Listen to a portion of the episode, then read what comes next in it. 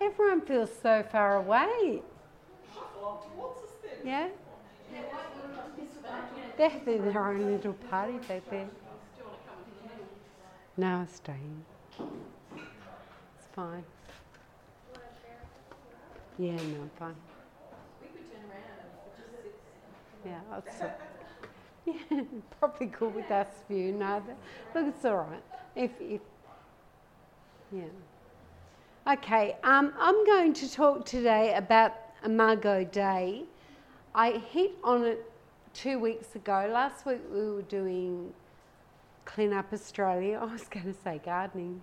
Clean Up Australia, sort of. Um, and I touched on a couple of weeks ago, but um, we're going to do the full thing about Imago Dei, what that means to us, what that means to us as people of justice. So, so let's have a bit of a flip back. As a reminder, I talked about the image being something duplicative. Gee, that's rather difficult. Duplicative in nature. So I put a picture up of Shane Warne's statue. So anyone can walk past that statue and see that with him not there and know it's him because it's it looks just like him. That's what the image is talking about that. A likeness is not as precise. You you might have a likeness like Zach might have a likeness to Trudy or John might have a likeness to um, Grant, but doesn't mean that they look the same. Whereas an image looks the same, you, you sort of go, I know who that is.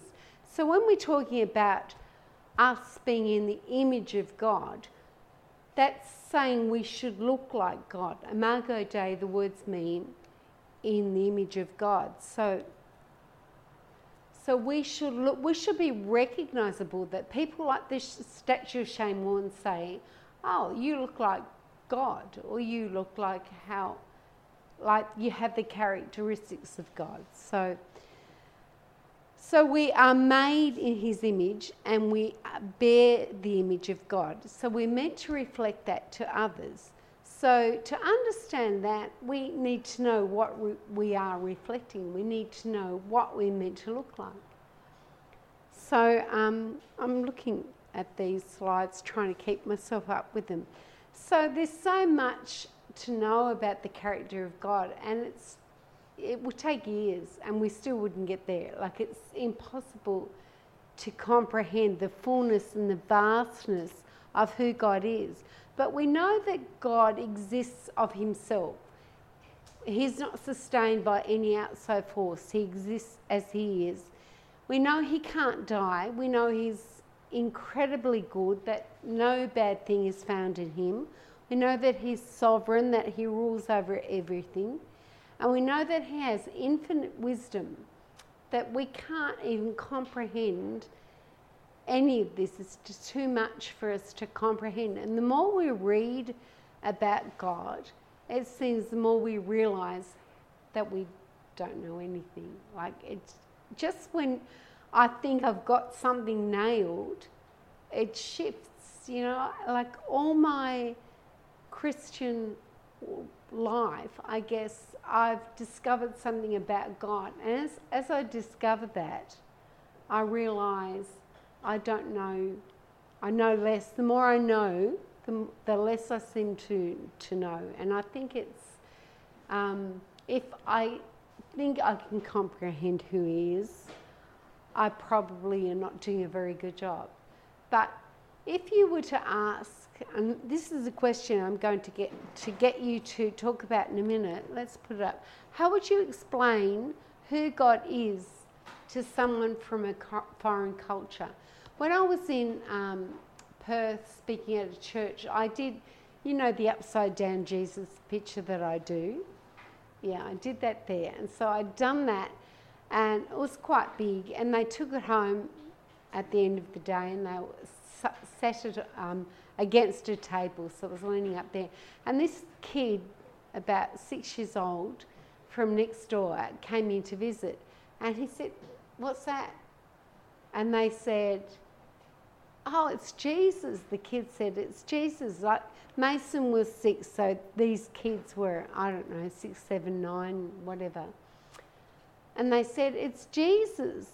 And they, he said, what's Jesus? And they said, you know Jesus. And they started to talk about the Trinity. And their dad said, yeah, well, maybe don't go there.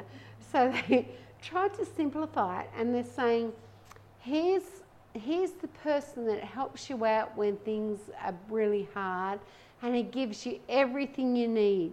And Mason said, Do you have his phone number?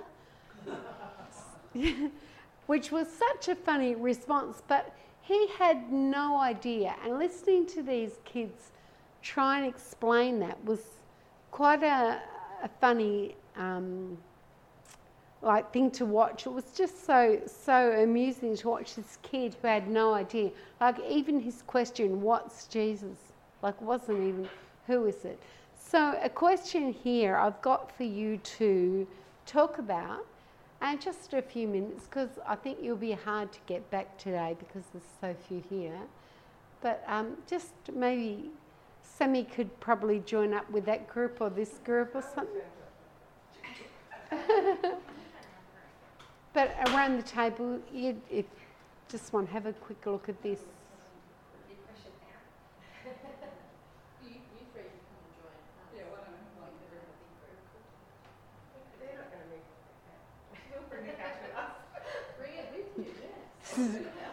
You're meant to be. it's not working real well at this point, is it?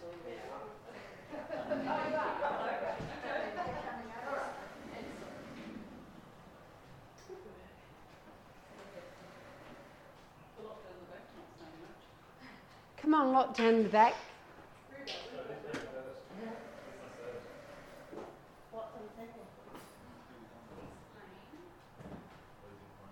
Or if Mason walked into the room and asked you that question, how would you explain that to him? A six year old kid.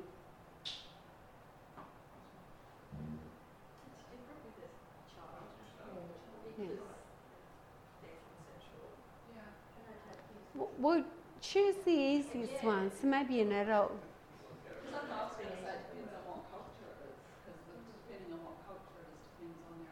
Yeah, yeah, it does. Well, how about we just do it in this culture? It'd be easy because you understand it, but someone who doesn't know.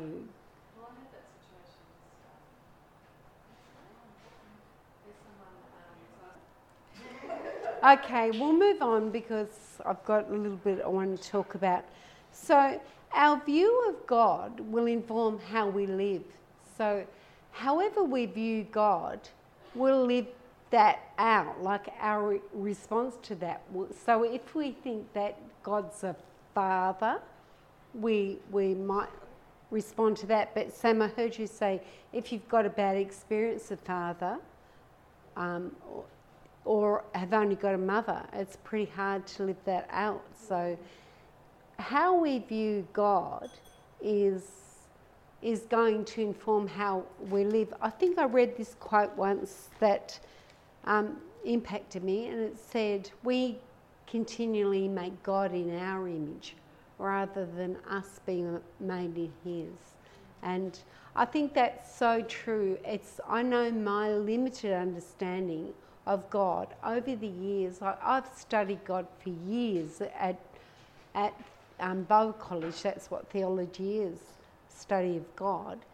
And that's shifted. You think I would go, oh, now I get it. But the more I've learned, I've shifted. So if you had were talking to me 20 years ago or 25 years ago, that view, I lived that out. And if seeing the Westboro Baptist Church people's view of God is very, very tight, very extremely tight.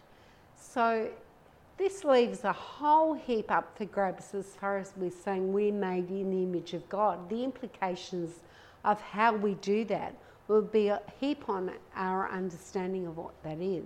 So, Sam, I've got some. Do you want to read? I'll move around the. I'll move around the circle if you like. So read this. This is, I think. Oh, uh, then God said, Let us make mankind in our image, in our likeness, so that they may rule over the fish in the sea and the birds in the sky, over the livestock and all the wild animals, and over all the creatures that move along the ground. So God created mankind in his own image. In the image of God he created them. Male and female he created them. God blessed them and said to them, Be fruitful and increase in number, fill the earth and subdue it, rule over it. So that's a whole heap of scripture. But a few key things out of that, that uh, passage is we're made in his image. Like all, all of humanity is made in the image of God. So there's something godlike about us. And we're given sovereign rule over this planet, which is a pretty big thing. So if we are to live like that, I've tried to pull out a few things today that make us different from the animals and the plants and things like that, like that portray the image of God or part that make us different. So let me just move along. So first thing is we're spirit beings and have a soul. It's just a picture. Yeah. Spirit beings and have a soul. Unlike plants and animals, we have a soul that allows us to form personal relationship with our Creator. So it's part of humanity to form relationships with others, but we can we can we can make this um, form a personal relationship with Creator. Like the animals can form relationship with you, but with their Creator, and so that involves worship, adoration, praise, and prayer, and things like this. Like this is a separate thing. The only being is humanity that has that relationship with God. So we have this desire for relationship, and if you think about that a step further, that should play on with us to others. Now, it doesn't mean we need to form personal relationships with anyone else, say with everyone, or else, else they would be a really diminished relationship. You couldn't maintain that. But there must be something in our relationships that hold an aspect of the image of God or, or how God wants us to relate to one another. That there should be something in that. Um, the second thing is choice. Each of us is capable of comparing options and making decisions or free choices on things like we have the option of weighing things up, and we'll talk a bit more about that because it goes slightly further. But an animal mainly acts on instinct or training. You think you can train a dog not to eat, don't eat that now, and you wait for a certain, but that's a disciplined training. Whereas um, we make option, we weigh up options that will make a difference to our future. We have the capacity to, to choose right from wrong. So, the next one is sovereignty. So, we were given rule over the world, sovereignty to subdue the earth, to look after it. And so we're responsible now to care for our world, and which is why we did what we did last week as a community. We all went off and um, picked up papers and found rubbish and climbed, like Sita climbed under trees, and um, I ended up with branches in my hair. Um, but, but we did that because we're told to care for a world. And this is a delegated responsibility to us. So we're capable of maintaining it or destroying it or um, what's it, global warming. Like we're responsible for what we do with the world. And it's been entrusted to us and we're answerable for the conditions of that. So if we are truly operating in the image of God, that should be of some consideration as to how we live. the next one, I've only got, I haven't got unlimited amount of these, so, so I've only got a few more to go. But um, wisdom, unlike God, we have limited wisdom. God is unlimited in wisdom. We have limited wisdom. But only humanity among all God's creation possesses the ability to understand right from wrong and to choose to do right over wrong. We can reason through things. We can make intelligent choices and even put aside selfish motives like we might want something but we sacrifice for, for the good of someone else. We have the wisdom to weigh things up and to be able to reason and choose to act a certain way. And sorry? Only on a good day. Yeah, it's so true. It's so true. Yeah. So, but that, that proves it even more that on a bad day we're um, motivated by selfishness, but on a good day we can put that aside for the good of others, and it's quite. I think that's quite a a, a good thing to have. Um, we've got knowledge also. So show you that picture. We're capable of learning, of acquiring knowledge, of gathering information and learning. So, quantum physics and global communications, nuclear fission, all these great things, incredible minds among us. Like sometimes my mind boggles when I sit and listen to some people. I just, like, I had coffee with um, Tom Edwards on Friday, and sometimes I look at him and go, yeah, he's talking about coming here. so your mind can boggle as to the depth of, of what he thinks. He's just, some people have acquired so much incredible knowledge. For us, it might be philosophy or theology or things like that. We are aware of the consequences of our actions. So we, we can work out if we do this, it will result in that. So, like, there's things like we, there's things that we can work out that might be good for our relationships. So, for example, if I spend all the money, Mick might not be happy with me. So, actually, he probably wouldn't care. but, but there's things that we can do. We can work out the consequences of our actions, like this is going to have impact on the relationships around me. Yeah, well, maybe some teenagers, yeah. But this is all in, in, acquiring knowledge and, and learning, and we have the ability.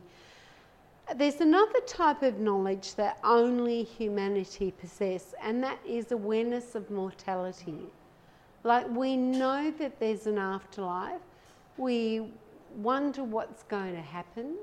Like, even Christians don't agree on what's going to happen, whether we're the new earth, heavens and the new earth, and you know, like there's just, but but there's an awareness of an afterlife, and you'll see some people that say, no, we die and that's it.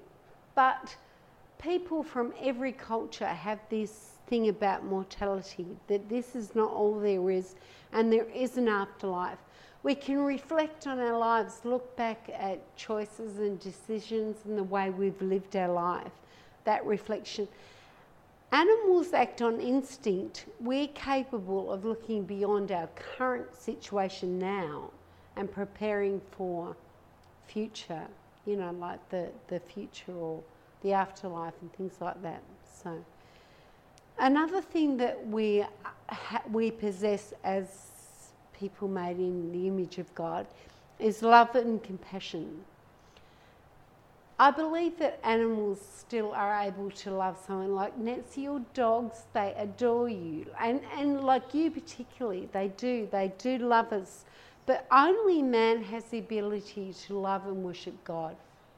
Like, and to go out and carry out compassion for those that they don't know. But like for those that they are not in relationship with, humanity is willing to sacrifice that. And the final one that I have put down here is, and there's probably more, these are just ones I've chosen, is morality.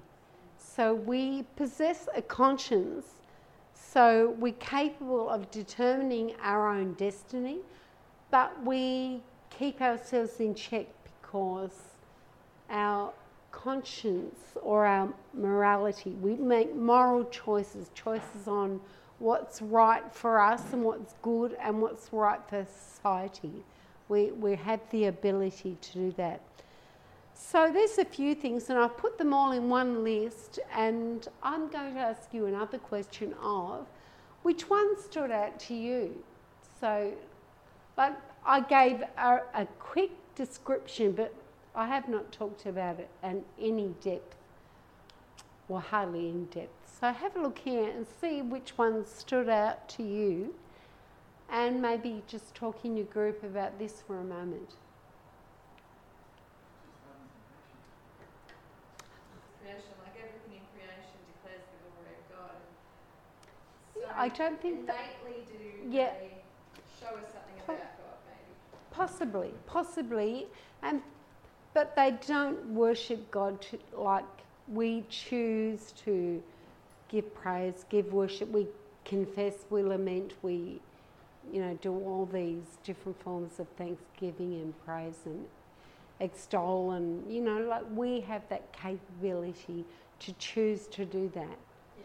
So I don't, yeah, Yeah. instinct, not just Yeah.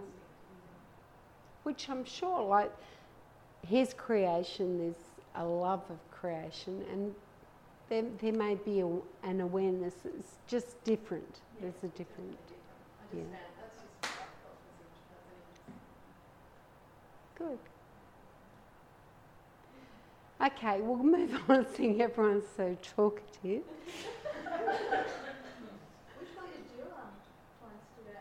Uh, some like a few of them, like when I think about um, things like our ability to learn to make choices, like just humanity, and, and I'm sort of going to move on to that, like well because it sort of led me on. I, I think that um, the double-sidedness is that a word of humanity that we can just like we're incredible in so many ways but so profoundly debauched in others that you know that I think coming to Christ because for me it was such a profound change like one day I was living totally for my own interests. But like that that impact can change. And so like I've lived the life in here from this way to this way. And to see and going to prisons I see probably the worst. And then you, you see the best in some people. Like even people here in this room some of the things that they do like Mark and Nat going off to Nepal things like that. Like like Chris and Fee, like people just sacrificing themselves for, I think that, that, um, and, and it's sort of tied up in lots of them, but that stands out to me. That's an interesting what you said before about um, you can teach dogs, for example, to make habits. Is that what you said? yeah, discipline to don't eat the food until I say, you know. Where you, where you, we have choices. But I wonder with, um, say with my life, with addiction, is that choice or is that like the dog, like a habit that I need to be trained to break? Good question. yeah. You have the ability to learn choices, to learn to make choices. So I'm not sure what happened for you at that exact time that the addiction was broken, but now you can choose like those, like when you chased that robber down the street that broke into your house, you could have um, punched her lights out. You could have, you, but you cho- you choices are different you choose to go and serve people, like um, you choose to go without to serve us here, like that's There's, there's so much you choose to do now. So maybe at one stage it might have been learning discipline, and I think that's sort of part of it. But um, uh, discipline probably helps you make better choices Well, I eventually. think that's why morality stood out for me because that kicks in the values that you hold and the socialisation processes of your life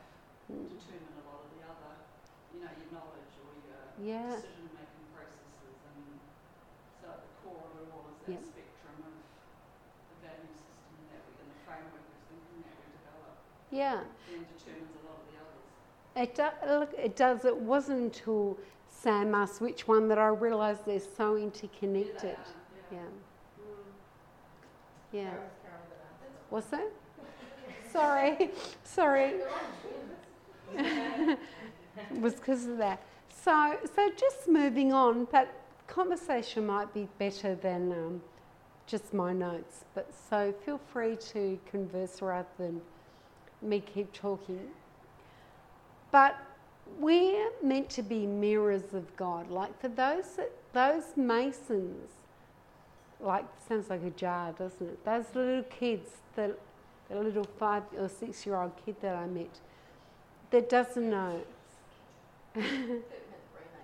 Did you?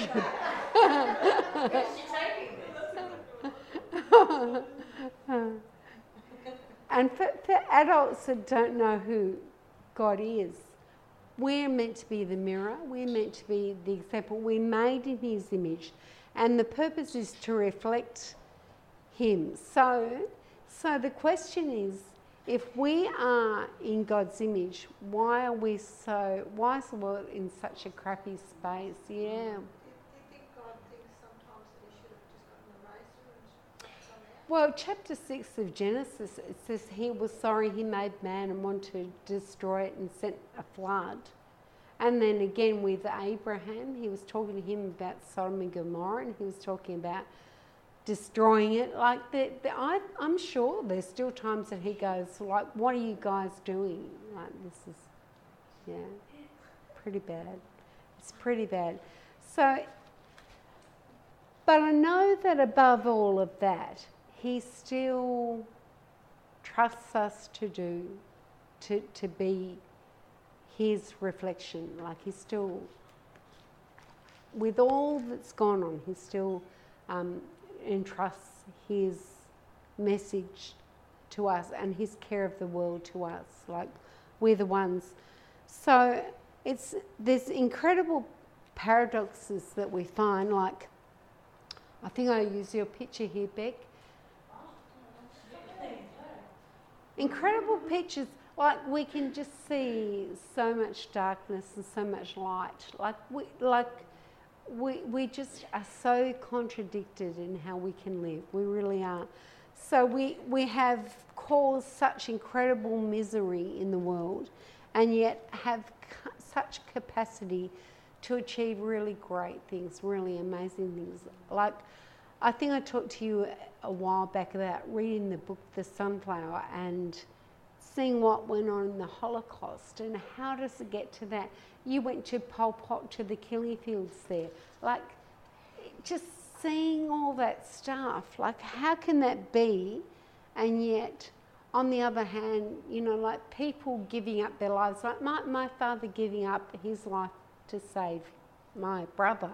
And and I like there was one not long ago in New South Wales, a guy saved a boy that was drowning. Like uh, he didn't know him. He just gave his life up and saved this boy, 16 year old Muslim boy. He was a Christian man that was a, a father of the kids, some of the kids at Hillcrest. Like he, you have that, you have just these contradictions that we run into all the time. I think it's so incredible that we still can bear the mark of God on our lives, even though it's probably blurred and it's probably, you know, a bit marred and scratched at times. It's still, it's still there. And even with all that's gone on, we're still there. We still see it. And so, in our brokenness and in our broken state, um, we still have this great, incredible uh, ability to relay who God is to others. Um, I was going to read the scripture, but I'm not going to now. I just it was a lot of scripture. Samuel will be pleased. But it's it's the story about the woman caught caught in adultery, and everyone was accusing her. Like they thought that was the bad thing, what she did. They didn't realise what they were doing was a worse thing. And I think that we have the capacity to do that, to pull out what you're doing so I don't have to really look at myself too much. And so he, Jesus spent the time just drawing the on the ground, and um, he he tried to give her dignity. He he he pointed the finger back at them, and they left because they couldn't stand and accuse her any longer. And I think we do that so much. We pull out some things that we don't like. But I wonder whether we get that really messed up, our, our measure of what's right and what's wrong. And I've said it a million times, it's one of my favourite things to say, is um, Mick's laughing at me, Mick's made comments a million times.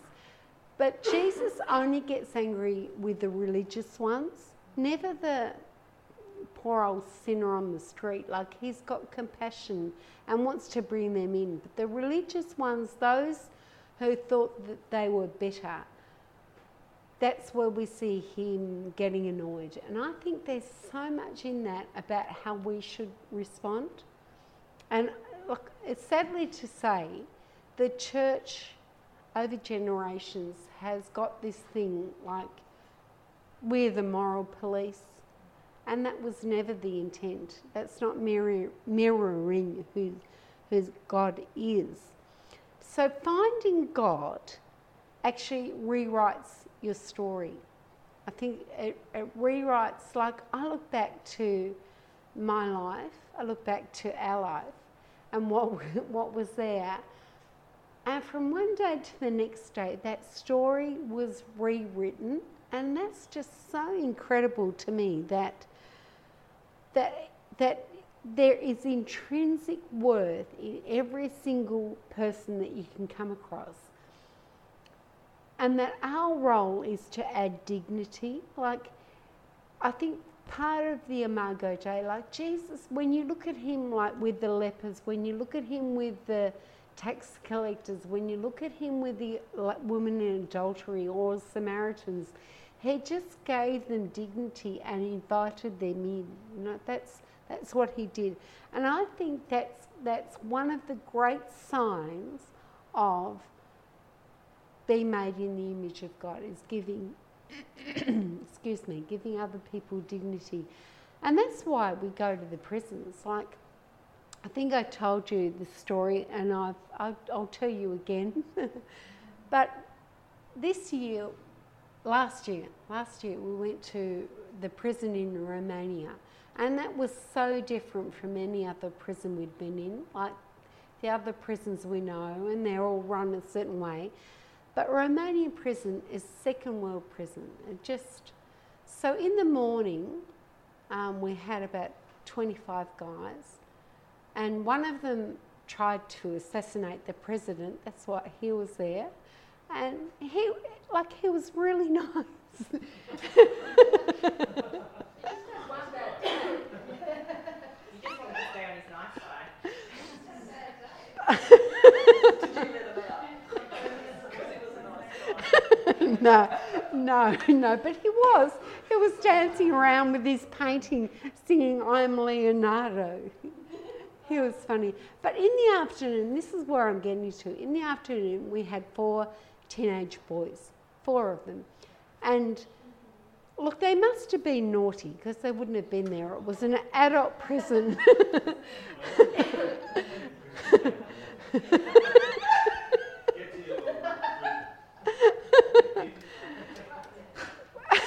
they must have been 18 or 19 because they were adult prison, not, you know, juvenile. So, so like they were uh, awaiting sentencing at the time. And I did a session with these guys and I said to them, I can come in here and look really good to you guys. Like I can present myself well and I can, you know, have it all together. But for you guys, your life while you're here is based on the worst thing you've ever done. And if you knew that about me, if you knew the worst thing I'd ever done, I would be humiliated and hate that. But for you guys, your whole being is defined by the worst thing you've ever done. And it could just be one bad day. It could be. Like, who knows what's, what goes on? Like, I'm sure they were naughty boys, but, but at the end of that session, one, one of them stood up and for about 10 minutes he talked about, well, he just thanked us for coming over there and for being there and for um, talking to them. And the other guy, one of the other ones, stood up and he, he wasn't talking. And finally, I said to the psychologist, Is he all right? And she said, He's trying to talk, but he can't talk for the tears in his eyes. And so I felt that day that we had done something there to see that, that your life's not defined by the worst thing you've ever done. And even now, the capacity of God to look beyond that and see dignity in us, I think, I really believe that that's what He's cause, calling us to do. And that's why I like the prison work, because from the moment those men step into prison, their name is taken away. They're not referred to by their name. They're called inmate 57219 or whatever their number is. they're not all called that. But they are stripped in front of people and then they're searched. Every time they move, they get stripped again. They make no choices. They get told when to go to bed, when to get up. And every minute, they, they're not allowed to choose their clothes. They wear the same jumpsuit every day. So every day, dignity is stripped away. And I, I think that's one of the really big things when we are wanting to um, say what the Imago Dei is or how it works. It is seeing the dignity and value and worth in other people, even though it might not be at the um, first face value. It's looking beyond what we see and um, and bringing that, bringing dignity to people. Um, we, I, I was always told this that God cannot be in the presence of sin. And yet, Jesus came and lived right among it, probably in the worst of it. And he, like I think that's where Jesus is present. He's, he's present in the mess and the muck. And not just with prisoners, with us, like with our mess and our muck and the stuff that we think we can't get beyond. He's right there and he sees the value and the dignity and the worth in us. And I think that's really cool. So I want to finish off with this scripture. We are God's workmanship, created in Christ Jesus to do, to do good works, which God prepared in advance for us to do. Okay. And so, final question for you, just to, if you want to talk, you may not, but I'll put it up and then we'll get back to come back up. So,